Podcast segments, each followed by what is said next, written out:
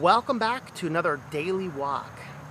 Well, today I want to dive into a more controversial subject and talk a little bit more about my thoughts on uh, more of the expanding on the video I did the other day where we looked at the statement on social justice and the gospel, which was put out by MacArthur, among others.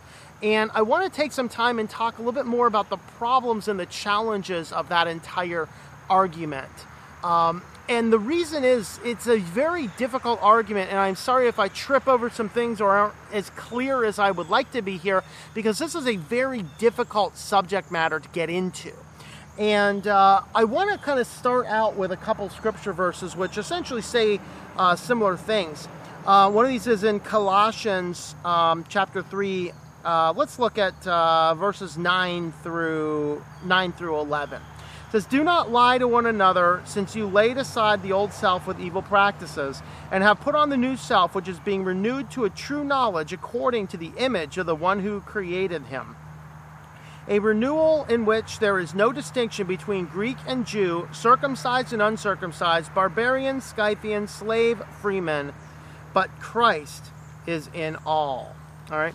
So that is one of those. And uh, the other one is in Galatians. And we're going to look at Galatians 3 uh, 28. Uh, and it says, There is neither Jew nor Greek, there is neither slave nor free man, there is neither male nor female, for you are all one in Christ Jesus. All right. Now, here's the importance about those verses it's talking about the equality of all. And you have this social justice movement which is popping up, which is also trying to say we need to have equality for all. And those are obviously good views to have. It's obviously a biblical view. Now, of course, in those, it centered on the Greek versus Jew, which was the biggest fight and debate in all history thousands of years of hatred between these two groups. And the Christian message is stop it. All right? Um, you have male or female. Christian message, stop it. Okay? Obviously, though, in the Christian message, male and female are created equal but different.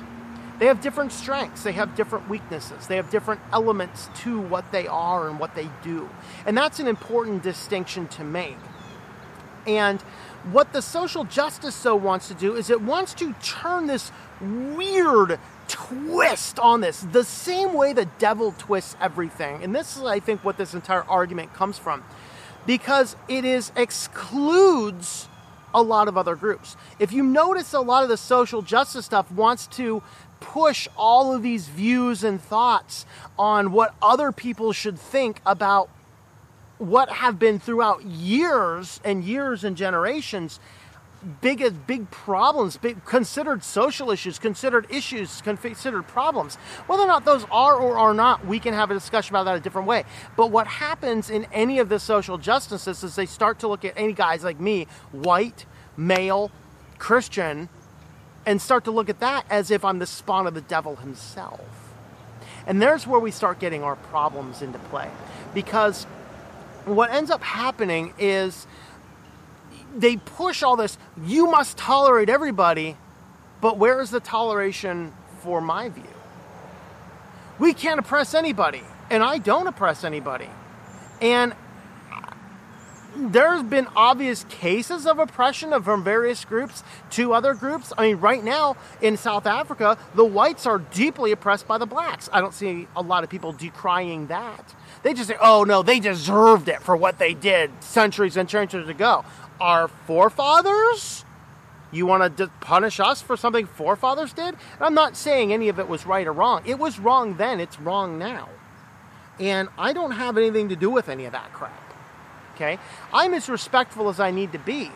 But here's the problem the reason this social justice stuff is so big, and even another foundation, another group that I'm involved in in the Linux community started to push this out as well. And it's one thing to say, hey, yeah, we don't want to have any of this discriminatory, stuff. But where we start to draw the line is when somebody comes in and says, you now have to refer to me the way I want you to refer to me that starts to cross a line. It goes back to that same thing, that libertarian argument. You know, anything should be allowable. Uh, anything should be allowable as long as it doesn't hurt somebody else.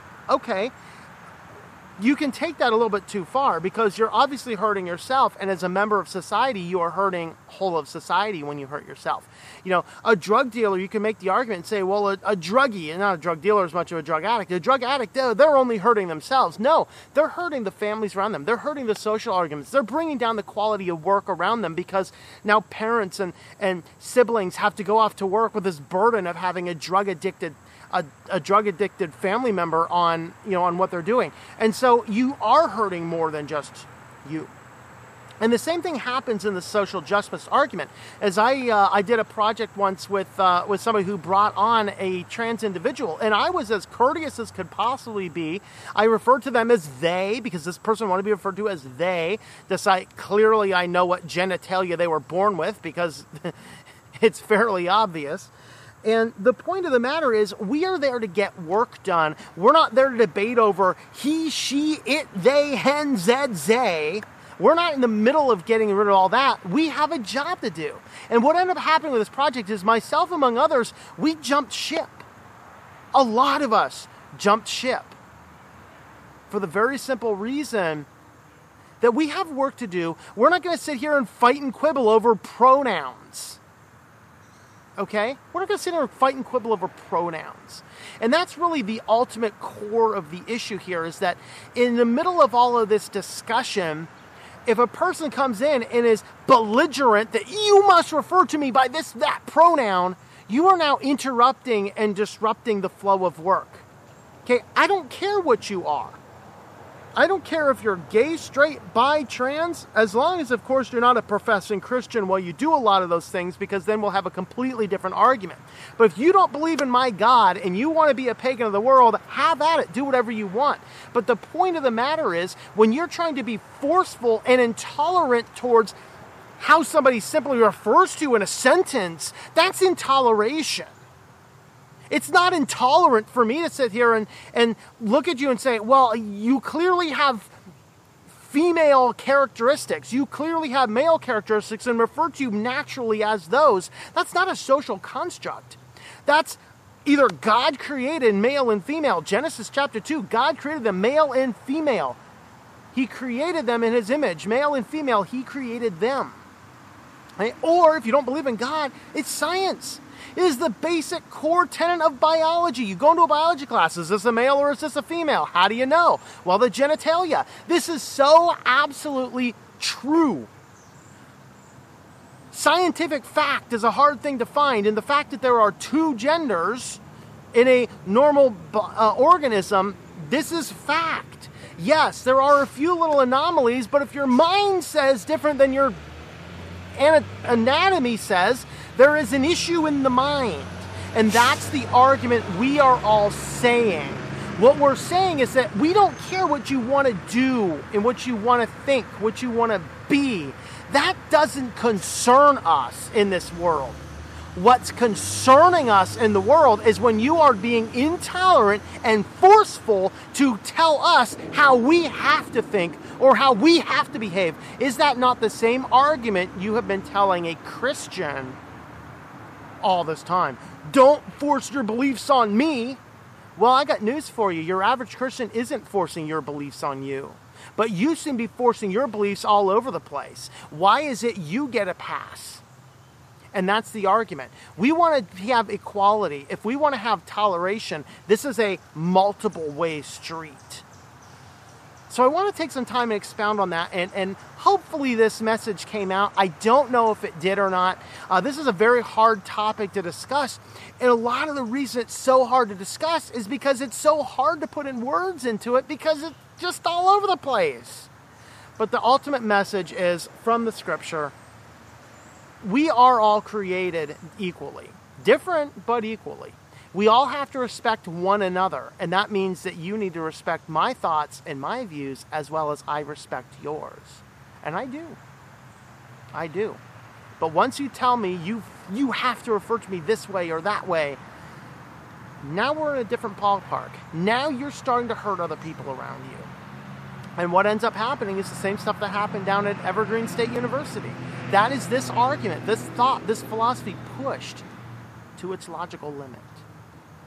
Thank you for tuning in. Our Walk in Christ podcast is a listener supported presentation. For more information about how you can help, check out ourwalkinchrist.com forward slash support or our Patreon page at patreon.com forward slash Tom M. That's T O M M. Digital and paperback books are available on several online bookstores or at our website. Once again, the website is ourwalkinchrist.com.